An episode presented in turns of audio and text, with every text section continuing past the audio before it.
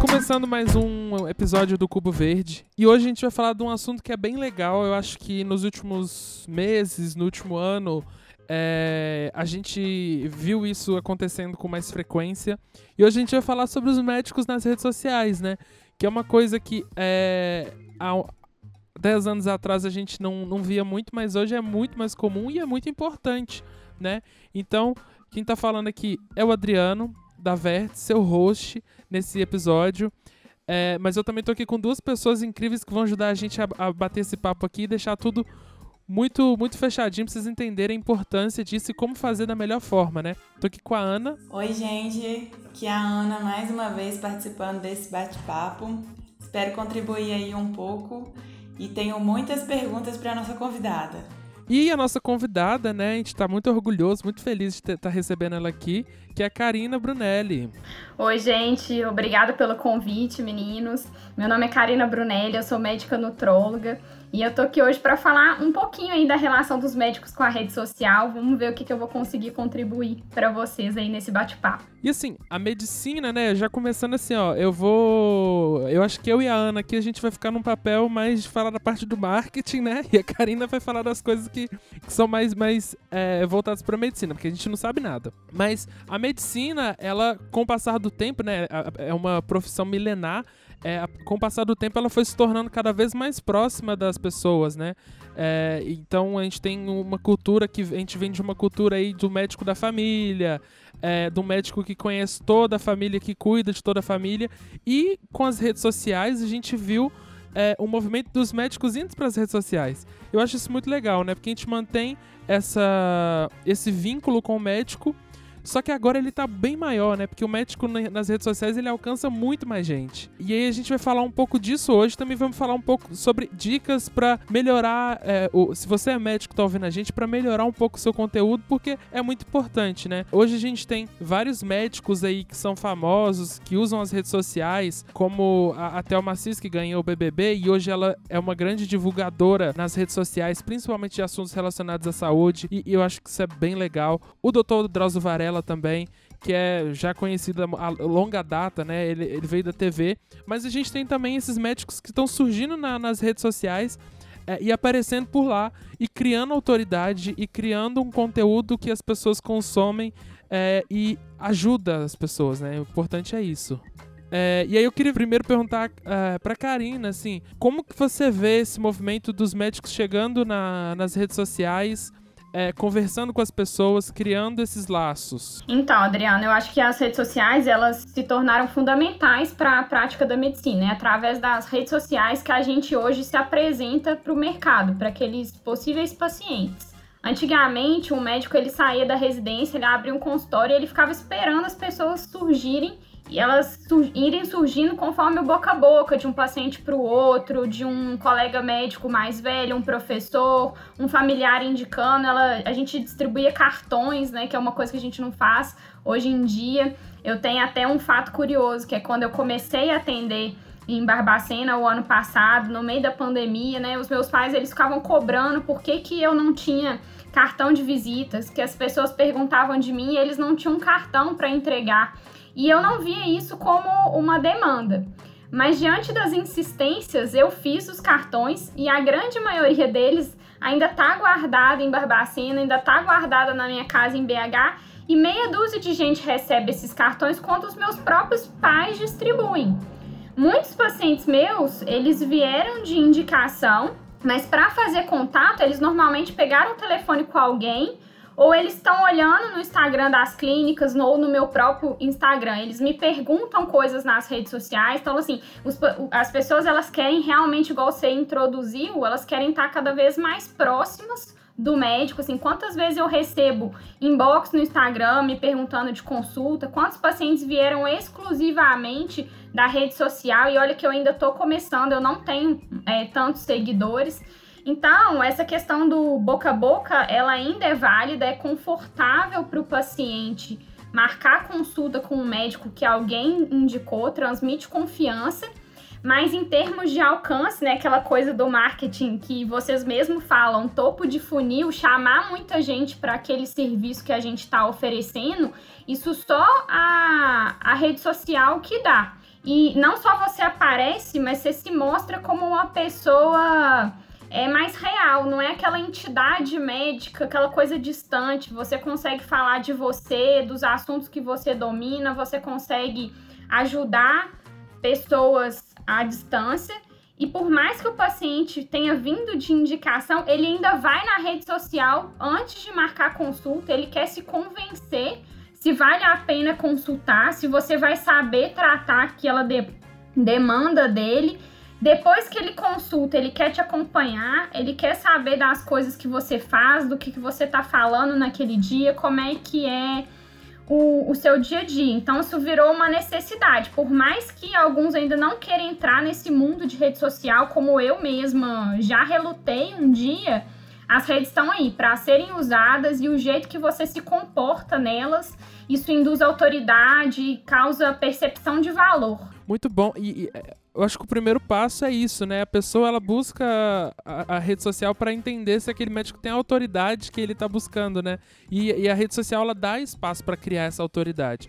A gente, é, já vou até começar com o jabá aqui. Vocês podem ir lá no Instagram da Karina. Vocês vão ver, ela posta muito conteúdo que ajuda as pessoas. Então, é, a pessoa entra na, na, rede social, ela vai é, aprender também com você ela vai entender um pouco mais sobre o que, é, o que, que você pode ajudar ela e aí a partir disso ela te procura, né?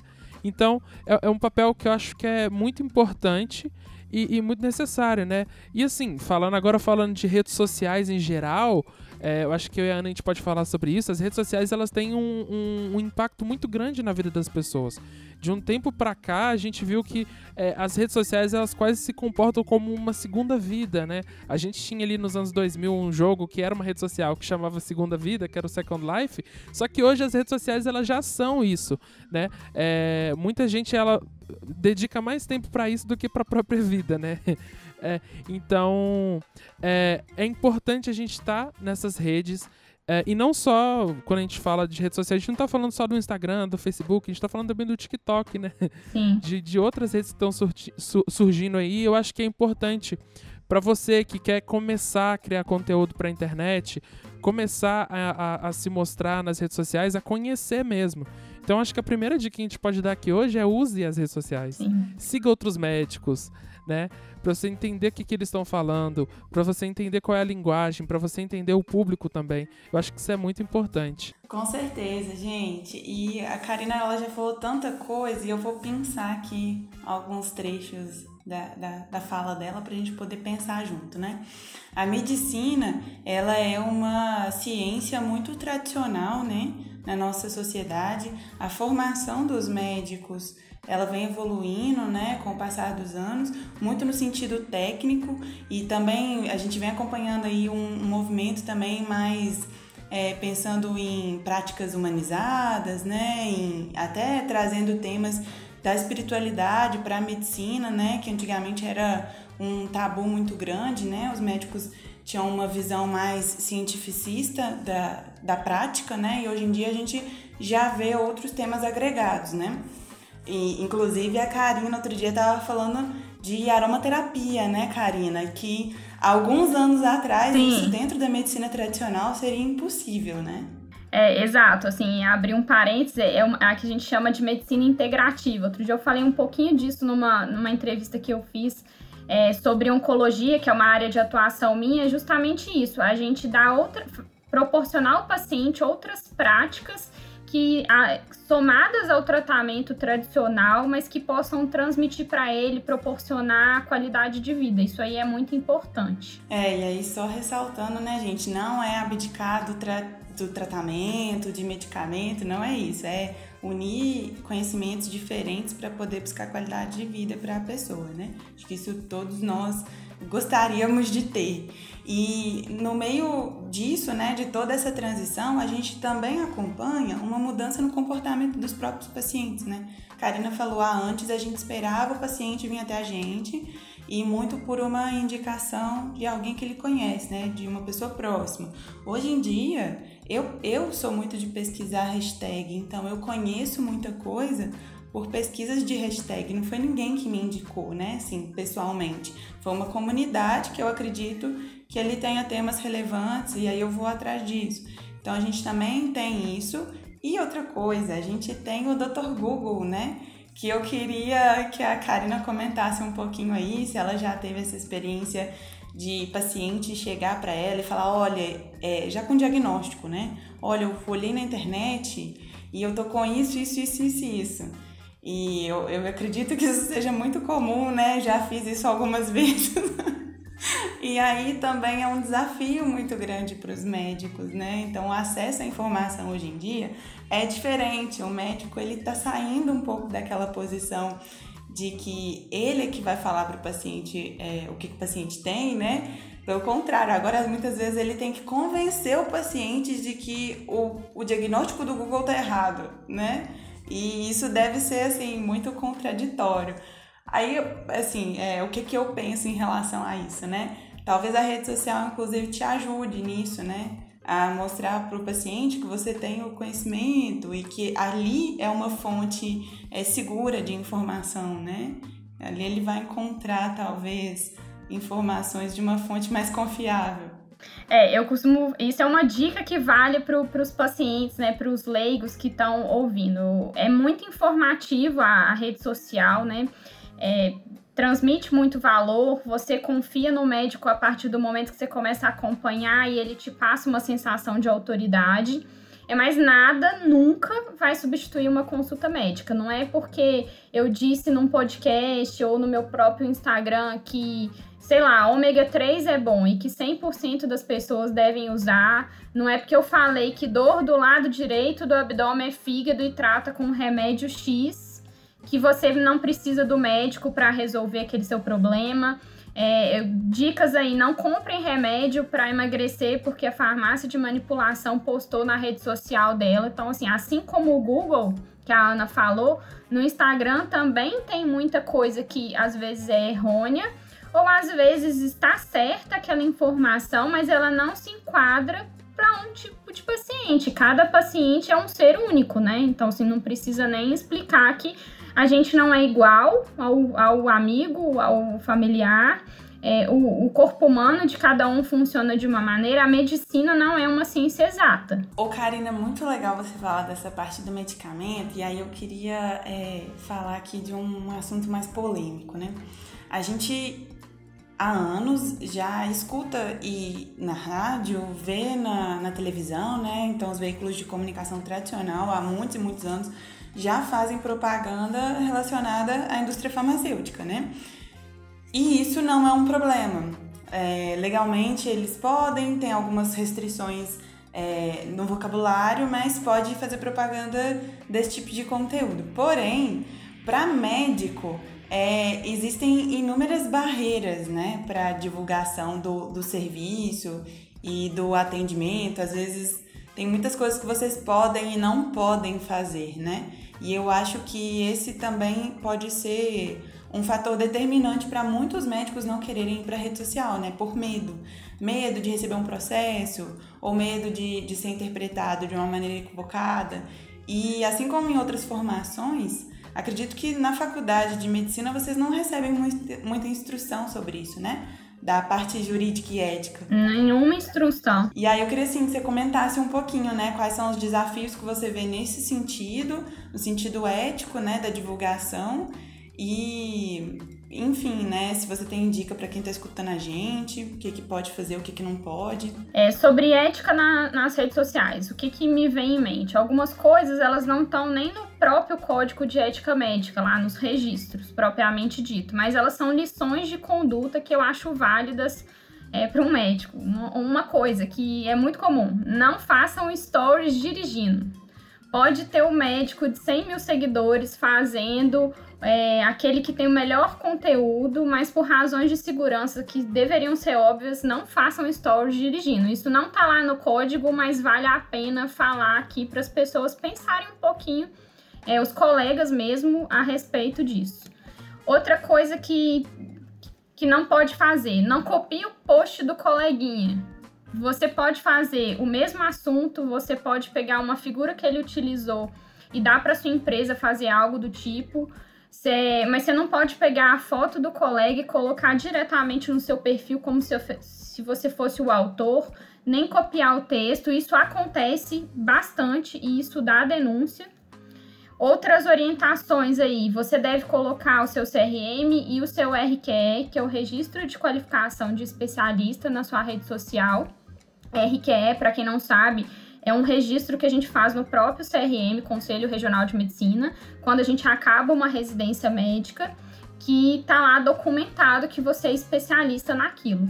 Isso é até uma dica, porque como tudo se divulga na internet, os os medicamentos, as técnicas, os tratamentos estéticos, é, o tipo de médico, nem todo mundo que se diz dermatologista, nutrólogo ou qualquer outra especialidade, de fato ele é.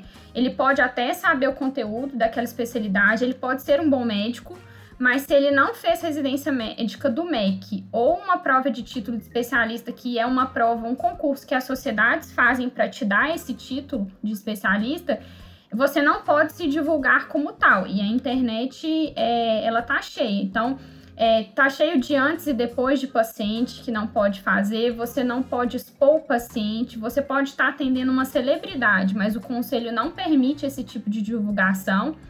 Aí alguns vão dizer, nossa, mas fulano faz isso todo dia. Sim, muita gente faz, mas o correto não é fazer isso ter cuidado com os excessos né, nas dancinhas de TikTok. Isso pode chamar atenção, pode atrair muitos seguidores, mas não é uma postura é, profissional.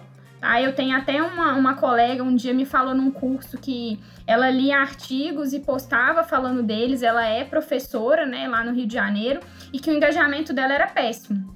Mas o dia que ela colocava foto de biquíni dançando bobeira, que o próprio marido filmava, aparecia milhares de pessoas no Instagram dela, milhares de seguidores, pessoas querendo marcar consulta.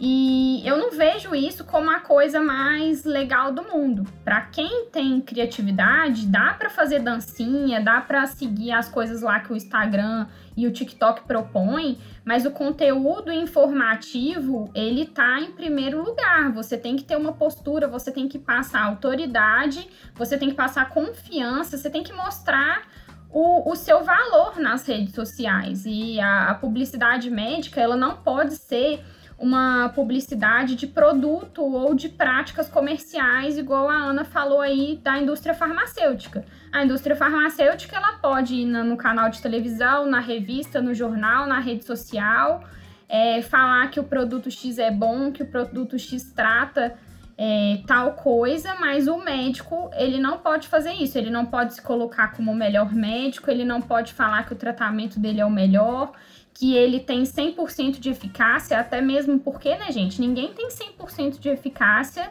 em nada. Um remédio anti-obesidade que eu passo para um, ele não vai ser, e ele perdeu 5 quilos, não exatamente o outro vai perder 5. Ele pode perder 3, ele pode perder 10. Então, se a gente não pode garantir resultados para o paciente. A gente não pode informar valor de consulta, a gente não pode colocar preço. Tudo isso que as outras áreas comerciais elas podem fazer, até mesmo da área da saúde, né? A estética faz antes e depois, a indústria farmacêutica faz, outras coloca preço de procedimento, preço de produto, mas o médico ele não pode fazer isso. Você não pode colocar promoção, não pode colocar desconto, né? Isso aí tá, tá fora da, da ética profissional. E o, a gente tá sujeito a um conselho que ele tá de olho na gente, né? As pessoas denunciam e o conselho é rígido sobre isso. Ele coloca que a gente não pode fazer e ele vai nos cobrar é, que a gente faça direito. Perfeito, Karina. Inclusive, essa dica que você deu aí de não fazer stories dirigindo, acho que serve para todos nós. para todo Sim. mundo. É, não faça stories fazendo coisas que não são lega legais, no sentido literal, legal. é, continuando aqui, é, eu acho muito importante a gente falar dessa questão da ética, né? Porque às vezes até a própria plataforma onde você está é, produzindo conteúdo, ela não permite aquele tipo de conteúdo. Por exemplo, é, esses conteúdos é, que mostrem muito é, partes do corpo, essas coisas assim, o Facebook ele vai diminuir o alcance. Se for um anúncio, ele não vai deixar nem passar. É, então, assim, é, já é, é preciso já entrar na rede social e uma dica que fica é leiam as, as recomendações da plataforma. O, o, o, Facebook ele tem uma página dedicada para as diretrizes da, da, da, comunidade. O que, que você pode fazer, o que, que você não pode fazer no, no, no Facebook. É, então, é muito importante você ter uma, uma atenção a isso, porque às vezes você evita alguns problemas fazendo isso, que é uma coisa só ir lá ler um, um, um, um documentinho muito legal. É... E aí, né, falando ainda de, de, redes sociais, né, de falando dessa questão é... que eu acho que a Karina apontou, que eu acho que é bem legal, que é sobre essa questão da postura, né? Porque a postura do médico ela continua nas redes sociais, né? De, de, de manter essa, essa, essa autoridade dele, de manter essa, essa, essa, postura mesmo. Não tem outra palavra.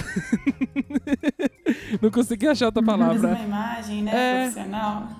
É, uma, deixa, eu, deixa eu intrometer aqui um pouquinho. Eu acho que o médico ele tem que ter é, postura porque ele está sendo vigiado o tempo todo, né? Então, tudo que você fizer na rede social, você está sujeito a julgamento. E uma coisa aí que eu ainda eu esqueci, vou falar ainda dentro dessa questão de ética, o profissional tem que ter ética, mas o público-alvo também tem que parar para pensar, isso vale aí para os leigos, para os futuros pacientes que estão escutando a gente. Uma coisa que a gente recebe muito é o paciente vai no inbox e ele quer contar suas histórias, assim, para ver se é o caso de eu me tratar com você, ele quer uma opinião. É, gente que manda exames na caixinha de perguntas também tem, né? Então, assim, isso, é, mesmo que a telemedicina tenha sido liberada na pandemia, os médicos eles não estão autorizados a realizar qualquer tipo de consulta, por mínimo que seja, né?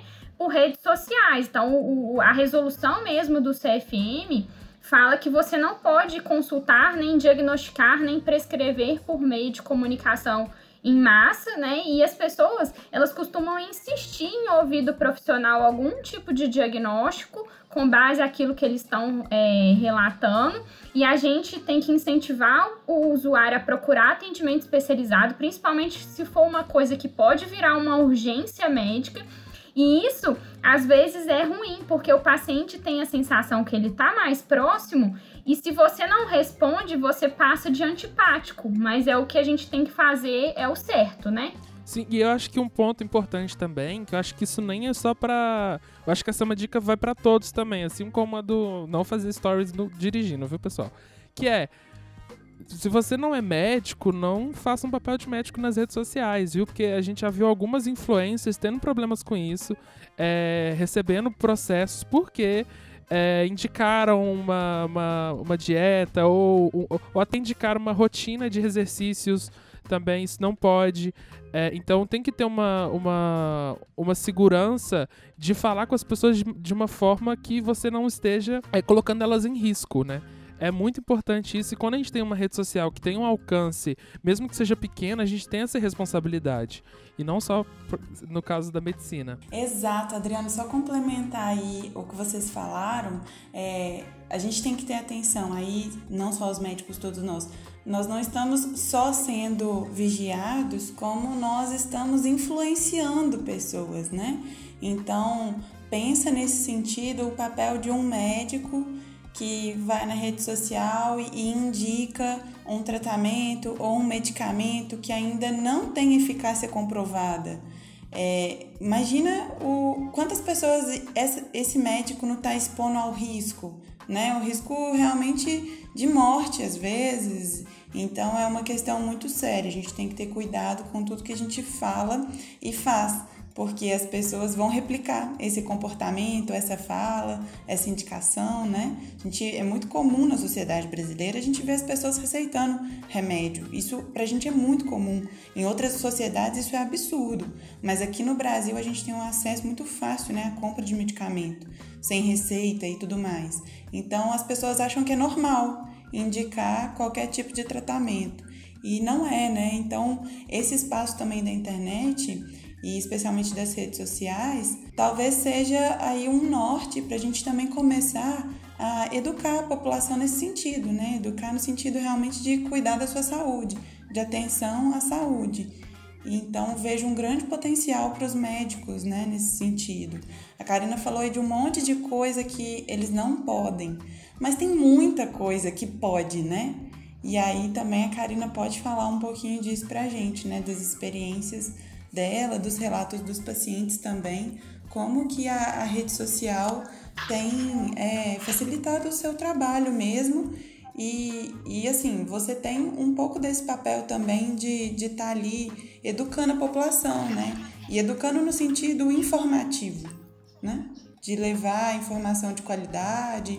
Isso é muito importante pra gente. É, uma coisa que me incomoda muito enquanto profissional é quando eu vejo, às vezes, pessoas influenciadoras que eu até admiro, que eu sigo, que eu acompanho quase que diariamente, por um outro, de uma outra área, a pessoa posta moda, a pessoa posta viagens e de repente aparece um public post de, de um medicamento que seja um fitoterápico, é, uma vitamina para o cabelo.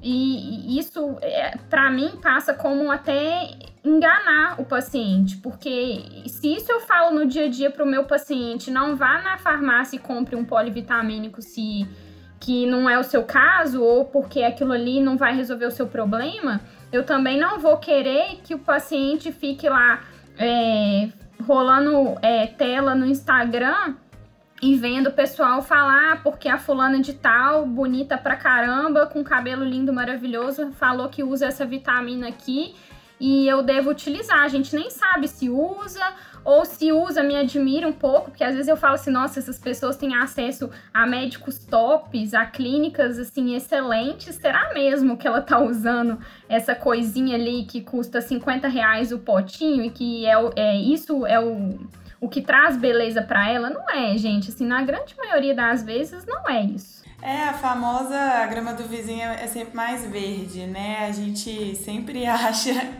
que na rede social é tudo perfeito e não é, né, gente? Nem o cabelo, nem a unha, nem a pele. recapitulando um pouco do que a gente já falou aqui, né? A gente já falou um pouco da importância de, da, das redes sociais, de estar nas redes sociais, de ter essa presença online. Como começar nas redes sociais? É, sim, como começar nas redes sociais e também falou um pouco dessa ética. E agora eu acho que, é, que seria perfeito a gente dar algumas dicas, né, para quem é, já começou ou para quem quer começar ainda e não tá, não tá seguro ainda, vamos dar algumas dicas para essas pessoas. E aí que eu, eu queria começar perguntando para para Karina assim, qual que é a, a dica que você que acha que o médico que está ouvindo isso, ou a pessoa que conhece um médico que está cuidando das redes sociais dele, tem que fazer primeiro? O que, que ele tem que pensar primeiro? Ó, oh, eu acho que a primeira coisa é você ter coragem. Porque se você não for daquela pessoa fanática por rede social, que adora se envolver, sabe de tudo que está acontecendo, daquelas pessoas que nunca se preocupa com, com julgamento, se você tá sempre querendo criar algo novo, se você não é dessas pessoas, você precisa de coragem. Coragem, porque assim, é um mundo muito novo para alguns, né, principalmente para os médicos, cheio de possibilidade, informação fica ali a todo momento, 24 horas por dia, você tem que acompanhar, você tem que pôr a sua cara lá e enfrentar as consequências disso. Então, você vai ser chamado de blogueiro, vão te zoar, é, você vai ter hater, vai ter gente que você vai falar uma coisa, ela vai interpretar outra, né? Então, mesmo que você tenha um excelente conhecimento técnico, seja um excelente profissional, na rede social, você tem que saber falar bem, você tem que ter postura, você tem que ter boa aparência, você tem que performar bem no, no Reels e no TikTok. Então, você vai fazer coisas que a gente não aprendeu na faculdade. Na faculdade, é, eu já tinha, enquanto a Ana estava falando, já tinha falado um não aí. Na, na faculdade, você aprende que conhecimento equivale. E se você tem uma boa aparência, assim, se o seu jaleco tá limpinho, se o seu cabelo tá penteado e você é educado com o paciente, tá fechado o, o pacote de, de um bom médico. Na rede social, você é uma marca. É, vocês vão me, me, me falar se eu tô certa, é aquela coisa de branding persona, como os especialistas dizem, né? Envolve -se quem você é, seu currículo técnico, seus hábitos de vida, como é que você se relaciona, como é que você se veste, como é que você come Então, se você vira realmente, igual vocês já disseram, um influenciador, você está totalmente exposto e isso dá um trabalhão, né? E seguido da coragem é começar, só começar. Não fique esperando o mundo ideal, não, porque ele não existe. Tem gente que já começa muito bem, começa lindo, com um post todo feito por agência, feed organizado, vídeo com boa câmera, um videomaker, mas para muitos o começo isso é inviável por várias questões. Então, uma das primeiras dicas que eu dou é não adie o início do seu perfil profissional. Então, comece fazendo post, quanto mais melhor, escreve o conteúdo que você domina, é, os temas vão surgindo, vai anotando num bloco de notas, escreve no Word os posts. Os meninos aí vão me dizer o que, que é melhor, né? Eles falam diagrama, linha editorial, esses nomes técnicos todos. Ah, começa vendo o perfil de médicos, de perfil de gestão e marketing. Essa foi a forma como, como eu comecei. Ouvindo podcast de conteúdo técnico, podcast não é assim, fazendo propaganda pro, pro nosso aqui do momento, é, já chega até a ser um jabá, né? Mas o podcast ele te dá ideias, ele isso otimiza seu tempo. Você está dirigindo, você está escutando uma coisa que pode te dar aí um insight do que, que você pode falar lá na frente. Caso de consultório te, te chama atenção. Então, assim, outra coisa que os meninos são testemunhas. Comece com os vídeos, nem que seja de teste, sem publicá-los. Assim, performar bem no vídeo é muito difícil para a maioria. E com o tempo, você pode até não ter melhorado tanto, como é o que aconteceu comigo, mas pelo menos você passa a ter coragem de postar. E um detalhe, se você tem condição de ter uma empresa de marketing, alguém para gerenciar sua rede, é um começo ainda melhor, muito mais fácil e bem mais assertivo. Meu Deus, chocada. Ela fez aqui um mini manual, Adriano. Karina vai, não, vai abrir não vaga, viu, tá? Você não viu que eu ainda tenho várias dicas para dar. Que não, isso, gente, mas olha... Não cortem o meu conteúdo. Além de médica, é publicitária, entendeu? Fez curso nas gente, vagas. eu escrevo bem, eu escrevo bem. Eu sou péssima para gravar vídeo, mas eu, eu costumo escrever bem. Os meus roteiros costumam ficar Karina, bons. olha, Vou começar perfeito. a compartilhar. A Vertes vai abrir vaga em breve, tá? Se você quiser se candidatar aí, manda seu currículo. Vamos ver, né, se o, se o chefe lá pagar bem, quem sabe eu vou mudar de profissão. Olha, né? gente, Que- fica a dica aí. Mentira, mentira, seguidores. Eu sou muito realizada na medicina. Me deixem onde estou. Adorei, Karina. U- Uma, uma coisa que você falou, Karina, que eu acho que é muito importante, você falou isso da coragem, é, e eu acho que é uma coragem que ela vem com muita responsabilidade, né? Igual a gente falou dessas questões éticas, e, e depende muito de ter essa coragem de encarar essa responsabilidade, que é falar com as pessoas sobre um assunto que é tão delicado, né? Que é uma questão de saúde que impacta a nossa vida 100%. Qual que é a sua dica, Ana? Vamos, vamos, vamos cada um dar uma dica? Vamos. Olha, assim, bem complementando mesmo, acho que a Karina colocou pontos importantíssimos. E o que eu mais gostei de, de tudo que a Karina falou foi assim: não espere o momento perfeito para começar, né? Comece e a perfeição vem no decorrer do tempo, né? Karina, ela está aqui com a gente na Vertes, já vai completar um ano, né, Karina? E a gente Meu Deus, nem eu sabia disso. é, em breve completamos aí um ano já. E é um, todo um processo, né? Um trabalho que foi construído em conjunto e é um processo. Além disso, é, três coisas assim que eu acho fundamentais, né?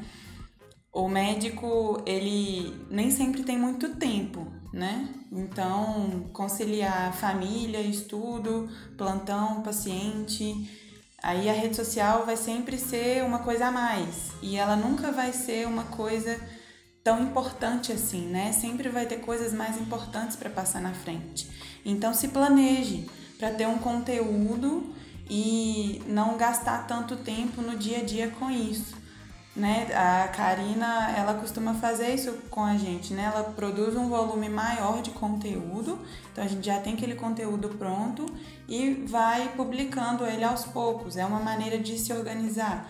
não é a única e nem é a, a melhor de todas, né? Cada um tem que achar aí a sua maneira ideal de produzir conteúdo. É, os vídeos realmente é uma, uma tendência que a gente já acompanha há muitos anos e com a pandemia está ainda mais é, relevante, né, em relação aos vídeos. Mas tem uma coisa muito importante para os médicos e médicos e cientistas, né, divulgadores da ciência Fa é, para de falar difícil, né, gente? Vamos então simplificar a comunicação, vamos aproximar do público. É, eu sei que às vezes é, não tem como, né? Você tem que, que falar no Technicase. Tudo bem, mas explica o que Technicase quer dizer, né? Dá exemplos. E isso facilita a comunicação e com certeza também reduz a chance da pessoa interpretar de uma maneira completamente equivocada a sua fala, né? Porque você vai estar tá dando ali ferramentas para ela conseguir entender o seu pensamento e a própria informação, né? E a terceira coisa que eu acho que é muito, assim, muito, muito, muito importante hoje em dia, a gente vive em bolhas, né? E essas bolhas estão sempre falando das mesmas coisas. Então, seja diferente. Isso talvez vai fazer você ter um destaque incrivelmente é, maior, né? Então, é, é legal falar do que tá todo mundo falando? É, é legal, né?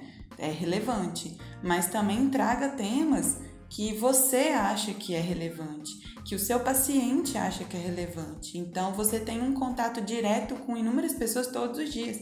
Conversa com elas, pergunta o que elas gostariam de ver na sua rede social. Às vezes, uma conversa que teve no consultório é, é um caso que pode interessar muitas outras pessoas. A Karina mesmo às vezes faz isso, né? Ela leva para o Stories coisas que os pacientes levaram para ela na, durante as consultas, né? Lógico que sem citar paciente, né, gente? Então, eu queria seguir com umas dicas. É o seguinte, dentro do que você falou, curta do processo de montar o conteúdo.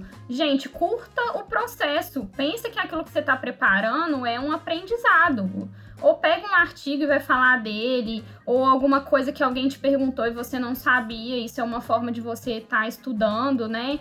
É, o conteúdo ele tem que ser relevante, igual a Ana falou. Então, assim, eu, por exemplo, eu adoro nutrologia hospitalar. Eu tenho experiência na questão de UTI, mas não adianta eu vir falar na rede social de dieta parenteral no paciente com fístula digestiva. Ninguém vai me ouvir. Por mais que eu goste daquele tema. Então, assim, posta todo dia, faz vários stories. Não é fácil, inclusive é uma coisa que eu falho bastante, mas eu sigo tentando, né? Tenham esperanças em mim.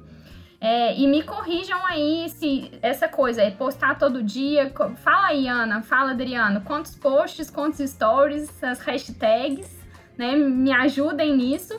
E abram caixinha de perguntas. E tenham emocional para tolerar que ninguém vai te mandar perguntas. Então, assim, Adorei.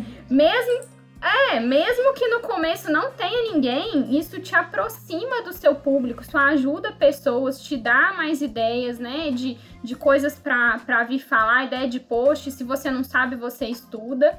É, mais outras duas dicas, tem uma empresa, né, vou puxar aí pro lado da Vértice, é, tem uma empresa para chamar de sua, mas não ache que você vai conseguir largar tudo na mão da agência.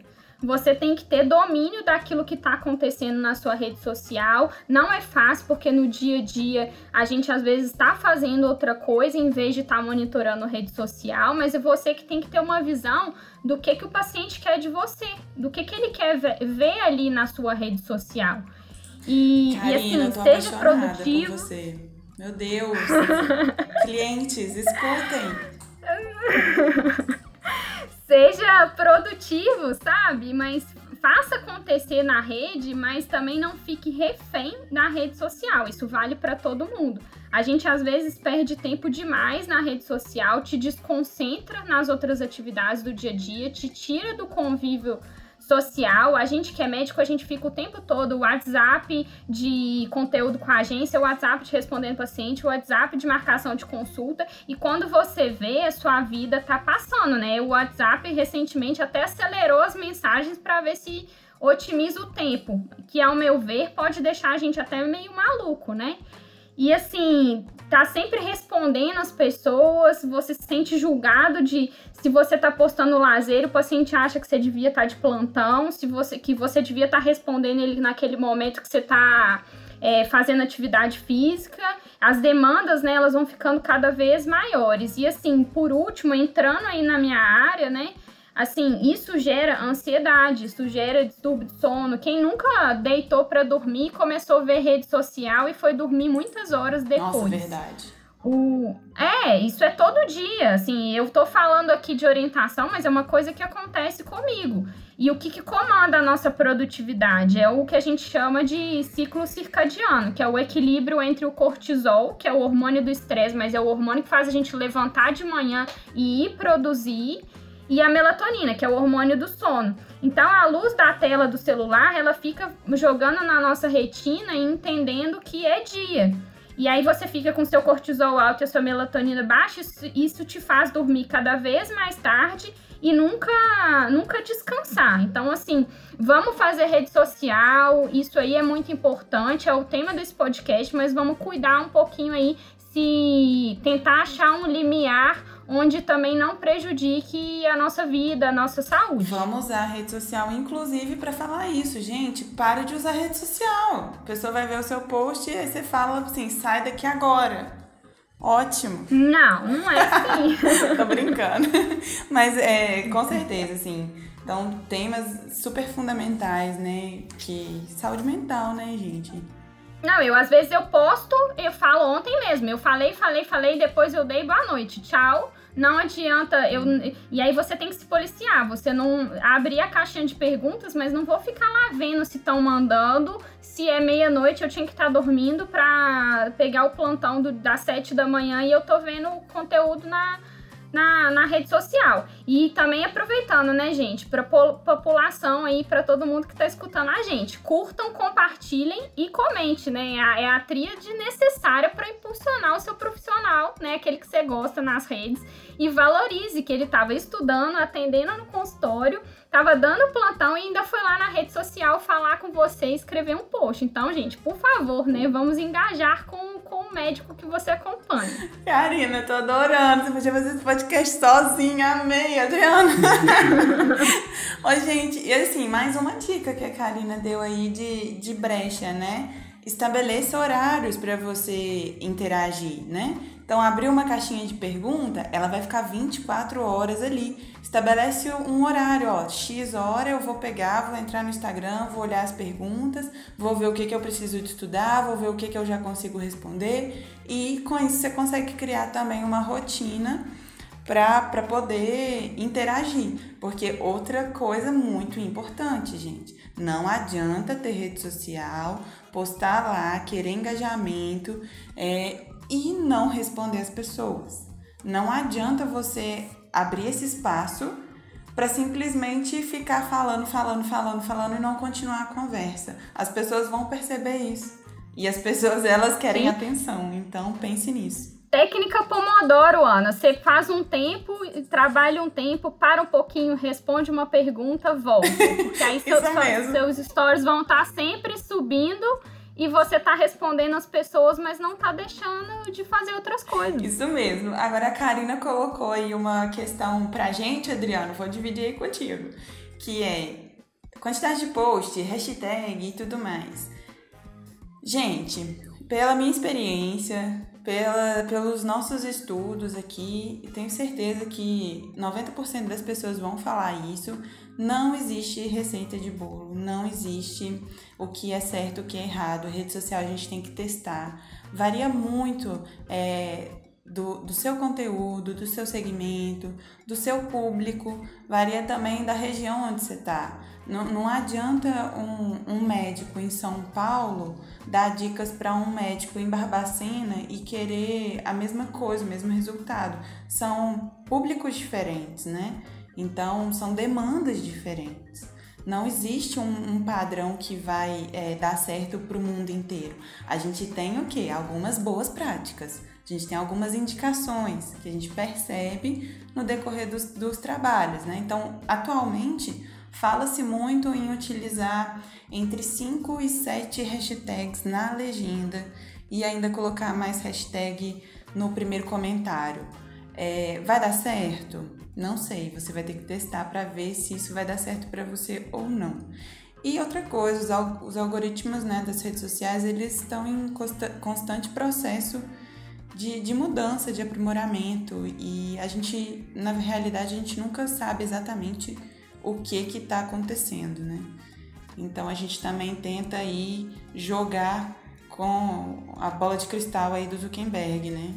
Então tem realmente que ir testando, gente. E publicar todo dia pode ser uma boa, mas também você pode cansar o seu público. Depende do que, que você tem para falar. Não adianta eu ir lá postar todo dia qualquer coisa só para postar. Tem que ser coisa que vai, inter... Sim, que vai interessar, né? Então tem gente que posta uma vez por semana e tem um engajamento incrível. E tem pessoa que posta três vezes por dia e não, não consegue nada. Então não existe um segredo. Tem que fazer e sentir o que, que dá certo ou não para cada caso. Isso aí, Ana. E assim, a dica que eu dou para quem quer entender melhor, a, a trabalhar a rede social, a, a, cuidar das redes sociais, vai lá no blog da Vértice. Isso não é jabá, viu, gente? Tô falando sério. vai lá no blog da Vértice que a gente tem muita, mas muita dica relacionada a isso. Tanto sobre a questão de a qualidade da imagem, que é importante também. A gente tem que ter uma atenção à imagem que você vai postar na rede social. Porque muitas vezes a pessoa não vai ler o texto, ela vai ver a imagem. Se ela ficar muito interessada, aí ela vai ver o texto. Ela, é, é, é, é mais ou menos assim que, que tem funcionado ultimamente. É, então, entender melhor como é essa linguagem, porque cada rede social tem uma linguagem, tem uma forma de você abordar, tem um público que está lá dentro, tem rede social em que o público geral dela é mais novo, tem rede social que o público é mais velho. É, então, entender onde é melhor você estar, como é a melhor forma de você se apresentar naquele lugar, com que frequência é... e por que fazer isso também, né? Porque às vezes a gente está só postando, mas a gente não sabe por que, que a gente está postando. Então é legal a gente ter um objetivo é, e, e, pensar num todo. Né? Isso que a Ana falou de criar um planejamento para as redes sociais, se planejar é muito importante. Eu acho que é a coisa mais importante que a gente pode dar dica é, para quem quer começar a trabalhar redes sociais. Eu acho que é isso ter um planejamento e ter um cuidado é, de tentar informar mesmo. Né? Outra, outra dica boa também, né, Ana, que a gente pode dar de questão de redes sociais é você conhecer as redes sociais de outras pessoas. Siga médicos, si, siga. Sim, cara, é, até falou que, isso. Que é muito importante. Siga, não só médicos, né? Siga, isso que a Ana falou também, é, divulgadores científicos, porque eles também vão estar. Tá, estão passando pela mesma questão que os médicos, que é de tentar simplificar uma linguagem que às vezes ela é bem é, mais complexa, né? Então eu acho que é legal entender como que assim. Ah, não sei se eu diria simplificar. É, talvez eu não goste de simplificar, mas assim, de, de fazer, se fazer entender. É, né? é o que eu quero. Uh, sim. Que eu simplificar sim, parece sim. que a gente realmente está perdendo, né? É, é. É, é, o que eu quero dizer, tipo, de tentar tornar a comunicação mais acessível. Entendeu? Porque às vezes tem alguns termos, tem alguns termos que, que, que, não é todo mundo que vai entender, sabe? Então acho que é muito importante, principalmente quando a gente fala desses assuntos que são mais complexos, né? Eu tinha um professor que ele falava que uma pergunta complexa não tem uma resposta simples. É, então, assim, eu acho que é, é, é, legal a gente tentar achar um meio termo onde a gente consiga transmitir uma coisa que ela é muito difícil de uma forma que, que a maioria das pessoas entendam. É, e eu acho que isso é bem, bem importante da gente trabalhar. Eu tenho uma dúvida. Karina, eu fiquei assim, pensando, você tem haters? Tenho, sempre tem. Assim, eu não sei se eu poderia considerar, porque ninguém nunca me agrediu na rede social ou coisas do tipo, tive algum problema sério com, com isso. Mas quando eu falo hater, é meio que no sentido que sempre você vai encontrar alguém que não vai gostar do que você fez, do que você falou. É, eu já vi, por exemplo, é, gente que já falou: Ah, o que, que você tá fazendo aí no seu Instagram? Tipo, pra que isso? Sabe? É uma mistura entre zoar e ser hater. Ou então, outros colegas, eu já tive um colega um dia falando assim, ah, fulana, que é uma, uma terceira colega, assim, uma pessoa que também estava começando na rede social. Você viu como que ela apareceu lá fazendo stories, pós-plantão, a cara dela tava horrorosa, sabe? Então, assim, as pessoas sempre vão estar tá te julgando. E isso não deixa de ser, né? Não deixa de ser um hater. Com certeza. Eu já tive pequena. É, já tive pequenas. Para quem tá fazendo, né? Isso, para quem tá falando, é uma coisa banal, é uma ofensa pequena. Mas para quem você tá, igual eu falei, né, gente, valoriza, porque às vezes você tá morto de cansado, você teve um dia cheio e aí você quer falar alguma coisa, ou você fala daquele jeito que você tá naquela hora, ou você não vai fazer. Eu essa semana mesmo, quem me assistiu lá, eu fiz um vídeo com a técnica péssima. Tava escuro no lugar onde eu tava. Eu não tava. É, eu tava com a maquiagem, né? Com, com o filtro solar do dia. Eu não me maquiei de novo para falar lá, mas eu tava afim de aparecer na rede social. Eu tava devendo conteúdo técnico que eu tinha prometido para para o pessoal na caixinha de perguntas e até mesmo o paciente, e eu não gravei ainda porque eu não tive tempo de vir bonitinho montar um IGTV. Mas aparecer ali nos stories eu tinha condição de aparecer. Mas eu sei que deve ter gente que deve ter pensado assim: nossa, mas olha a cara dela amassada de fim de dia. Ou então, nossa, eu não vou assistir isso aqui porque tá escuro. Eu não vou assistir porque tem legenda. E não sabe os bastidores quão difícil é. E do conteúdo que você fala, a mesma coisa. Eu me lembro, né, quando eu comecei, ainda era ingênuo, ainda tinha pouco preparo para tolerar crítica na rede social. Eu fiz um post falando. É, isso já tem mais tempo, né? Quando eu comecei a estudar nutrologia, eu fiz um post sobre suco de laranja, falando que as pessoas não deveriam ingerir suco de laranja em excesso por causa da, da frutose, que é um tipo de açúcar e causa mal para obeso, para diabético e tudo mais. E aí eu recebi uma série de pessoas falando assim: nossa, mas suco de laranja é natural, tudo que vem da terra não, nunca vai fazer mal para ninguém. Ou até uma pessoa na época era uma. Parecia, né? Eu entrei no perfil pra ver, era vegetariano, e aí falando como que você fala mal de coisas é, que vêm é, naturais da terra, é, que sai, cai, cai, da árvore, então você não sabe o que, que você tá falando. Então, assim são coisas que a gente tem que enfrentar. Então, quando eu falo que eu tenho hater, é nesse sentido. Graças a Deus, é muito pouco, mas isso existe e a gente tem que estar tá preparado emocionalmente para falar, para reconhecer o seu próprio valor e ver que aquilo que você disse que foi mal interpretado não é o fim do mundo, sabe? Sim, numa sociedade que a gente tem debatido tanto a cultura do cancelamento, né? É importante a gente falar sobre essas coisas mesmo. Então, muita gente às vezes tem medo realmente de, de ir para rede social pelo medo de cancelamento, né, Adriano? Mas. É, eu não tava ofendendo nem quem. Eu não tava ofendendo nem quem era vegano, nem quem comia coisas de feira, nem o próprio suco de laranja. Coitada da laranja, né? É uma coisa deliciosa só que é muito calórico. Eu queria passar do meu ponto de vista assim: olha, se você é obeso e você tem distúrbio de glicose, talvez o suco de laranja todo dia no café da manhã junto com um pãozinho e na hora do almoço não seja a melhor opção para você. Era pura e simplesmente isso. E aí eu tive que tirar o post porque um monte de gente interpretou que eu tava falando coitada da laranja, eu tô quase que eu tivesse privilegiando a Coca-Cola. Não bebam tipo suco isso. de laranja, gente. bebam Coca-Cola.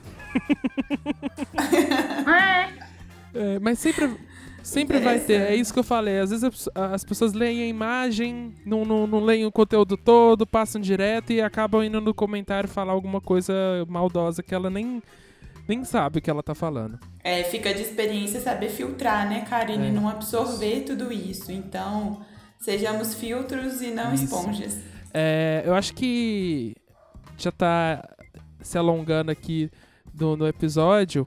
É, e eu acho que esse episódio, eu acho que ele precisa ter uma segunda parte, porque a gente falou de muita coisa aqui, mas ainda eu acho que ainda eu senti falta de falar mais, né? Achei muito legal. Não é? Eu gostei das dicas aí de produtividade. O que, que você acha? A gente fazer um, um podcast sobre produtividade aí, trazendo perspectiva médica. Também gostei, você? gostei demais. Acho bem legal. Então, é, começando aqui a, a, as nossas dicas da semana, né? É, quem quer começar? Só lembrando todo mundo que a, as nossas dicas que a gente dá aqui não, nem sempre são relacionadas com o episódio. Pode ser qualquer coisa uma série, um livro, um vídeo no YouTube, uma thread no Twitter, pode ser até uma hashtag no, no, no, no, Instagram, pode ser qualquer coisa. Isso, gente. Então, a minha dica é, ela tem um pouco a ver com, com o que a gente discutiu hoje. É, eu queria indicar uma aula magna do curso de comunicação pública da UFMG, que chama MEREC, o curso. Eles tiveram uma aula é, agora, segunda-feira, dia 31 de maio, com a Mariana Varela, que é editora-chefe do portal do Drauzio Varela. A gente citou ele aqui e ela é jornalista, então ela trouxe algumas questões muito interessantes sobre desinformação, jornalismo e divulgação científica, casa um pouco com o que a gente já conversou aqui muito interessante para os médicos que estão nos escutando, para as pessoas que gostam de ciência, que gostam desses temas de saúde. Está disponível no canal do YouTube deles. Adriano, coloca o link para gente depois. Tá, galera? Então, a Merec. Procura aí no YouTube. Essa é a minha dica. Karina, quais são as suas dicas? Ou a dica? Gente, não me pergunta dicas não, que eu adoro dicas e eu tenho várias. As redes sociais, né, gente? A gente tá falando um assunto do podcast e todo mundo virou influenciador. Então, assim, para quem gosta de conteúdo médico, que é médico, é, eu trouxe dois livros, Médicos de Homens e de Almas, que é uma autora que ela estudou a história do São, de São Lucas, que é um santo, né, santo protetor dos médicos, e ele coloca o médico como uma pessoa como qualquer outra, que é o que a gente quer mesmo do médico que assiste a gente, né? E a Ana já falou sobre isso, em misturar a ciência mas tocar a alma das pessoas, né? Ter um humanismo. Ai, Karina, e desculpa te outro... interromper. Eu li esse livro e ele é incrível, gente. A autora chama Taylor, não é? É, Taylor o sobrenome não sei Também pronunciar, não sei. Não. Gente, ele é muito legal. Olha, eu não sou médica. É, e ele é uma leitura assim incrível para qualquer pessoa, é uma abordagem super linda da história desse médico, né? E aí tem também uma perspectiva histórica muito interessante. Não fica falando de religião, né, Karina? É muito legal, muito mesmo. Adorei sua dica. É um livro grande, mas ele te prende, porque ele não fala. Sim, mais é, de mil páginas, galera. De é, ele não fala as minúcias de religião, ele não fala minúcias de medicina, mas ele conta uma trajetória até dos próprios procedimentos antigos, né? Como é que as pessoas iam nas casas para fazer os cuidados, é bem legal. É, o outro livro que eu trouxe chama O Imperador de Todos os Males, uma biografia do câncer. Por que, que eu trouxe esse livro? Porque é uma, é uma história real de um médico, né, oncologista, mas que ele também traz uma forma humana de enxergar uma doença que muita gente, até hoje, né, nós, nós estamos em 2021 e muita gente não consegue nem pronunciar né, a palavra câncer, ninguém consegue é, falar sobre isso, e isso é necessário, né, visto o tanto de gente doente que a gente tem hoje em dia. Então, mais uma vez, tem ciência mas tem humanismo da parte médica, né? E levando em consideração a pandemia, o outro livro que eu queria indicar, aí eu acho que vale para todo mundo, chama A Morte é um Dia que Vale a Pena Viver. É, a morte ela nunca ficou tão em voga, né? Visto os milhões e milhões de, de, de mortos que teve pela Covid-19 e é uma coisa que a gente também não considerava, era um tabu e ninguém tinha coragem de falar sobre isso. E é uma coisa que todo mundo tinha que ter, ou pelo menos tentar, por mais difícil que seja, ver, ver de uma forma melhor. Eu não tô falando nem do ponto de vista de espiritualidade, não, que cada um tem a sua mas tentar ver, é, não sei se um lado bom, ou, ou enxergar um pouco, ou, ou, ou, ler mais sobre isso, né, pra gente, porque uma hora isso vai bater na porta da casa da gente, né, com... É, então é isso. E a outra coisa que eu queria dar de dica é um filme, eu não, não, me, não me recordei, nem música, mas é um TED que é da Brené Brown. Não sei se fala dessa, dessa forma, é, é uma escritora que fala sobre, a, que é o do livro A Coragem de Ser Imperfeito. Ela também fala disso que a gente falou hoje no podcast, de coragem, de ser vulnerável, de se expor numa sociedade que a gente está hoje, né, como a Ana falou do cancelamento, mas assim, de escassez, de medo, de, de incertezas. Então, essas são as minhas dicas culturais. A minha dica médica é beba água. Muita gente ainda não bebe água. Adorei. Cuidem de. É, cuidem do seu intestino. Se vocês ainda não sabem, ele é o seu segundo cérebro.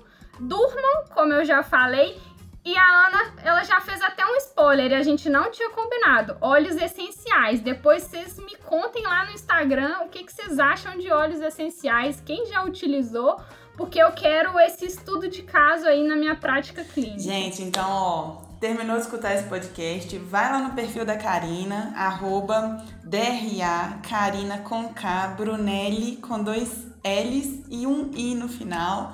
E comenta aí o que você acha de óleos essenciais. E é, vai também no perfil da Vértice, né? E deixa lá o comentário pra gente. Uma coisa que a Karina falou que eu acho legal aqui comentar só mesmo pra encerrar, assim, é, além do TED Talk, né? Da Brené Brown, eu acho que é assim que fala mesmo. É, tem também um, um documentáriozinho no, na Netflix. Então, para quem gosta também da Netflix, tem lá. É, agora eu vou dar minha dica aqui, ó. A minha dica, vocês estão dando dica aí bonita, não sei o que lá. A minha dica é completamente besteira. É, a minha dica é pra quem gosta de ficção científica e gosta de ciência. É, é uma série da Netflix, tem quatro episódios, infelizmente. Eu queria que tivesse mais. Mas dá para entender por que, tem quatro episódios, que deve ter sido muito difícil de fazer, que chama A Vida em Outros Planetas. Essa é uma série onde eles pegam conceitos da física e da ciência da Terra e aplicam em um, um planeta que existe na, no universo. Então eles pegam, por exemplo, o primeiro episódio é sobre um planeta que tem o dobro da densidade é, da, do ar da Terra. Então é, é, bem legal. Lá é como se as pessoas voassem, como se os animais voassem com muita facilidade, porque a densidade é muito alta. E, e são quatro episódios que ficam explorando esse tipo de coisa. Eles mostram. E, e eu acho que a parte mais legal dessa série é que ela pega uma coisa da Terra e ela explica como é a coisa na Terra e depois ela aplica pro um planeta extraterrestre. Isso é a coisa que eu, que eu fico assim, ó. É, é perfeito, cara, perfeito. E aí que, pra finalizar, é, todas as dicas é, que a gente deu aqui vão estar tá lá no, na postagem de blog. Só ir no invertes.com barra podcast. Que vocês, é barra podcast? Eu acho que sim. Se não for podcast, é Cubo Verde. Mas é Cubo Verde. Vai lá no, no site da Vértices, clica lá em, em, podcast que tá lá no post que a gente fez, um blog, um postinho de blog sobre o episódio. Todos os links vão estar tá lá. É, se tiver alguma dúvida, sugestão, quiser conhecer um pouco mais da Vértices, vai lá no nosso Instagram, é instagram.com.br Vértices. Conheça a gente no nosso site também e, como a Ana falou, vão lá, sigam a, a doutora Karina Brunelli no, no, no, Instagram.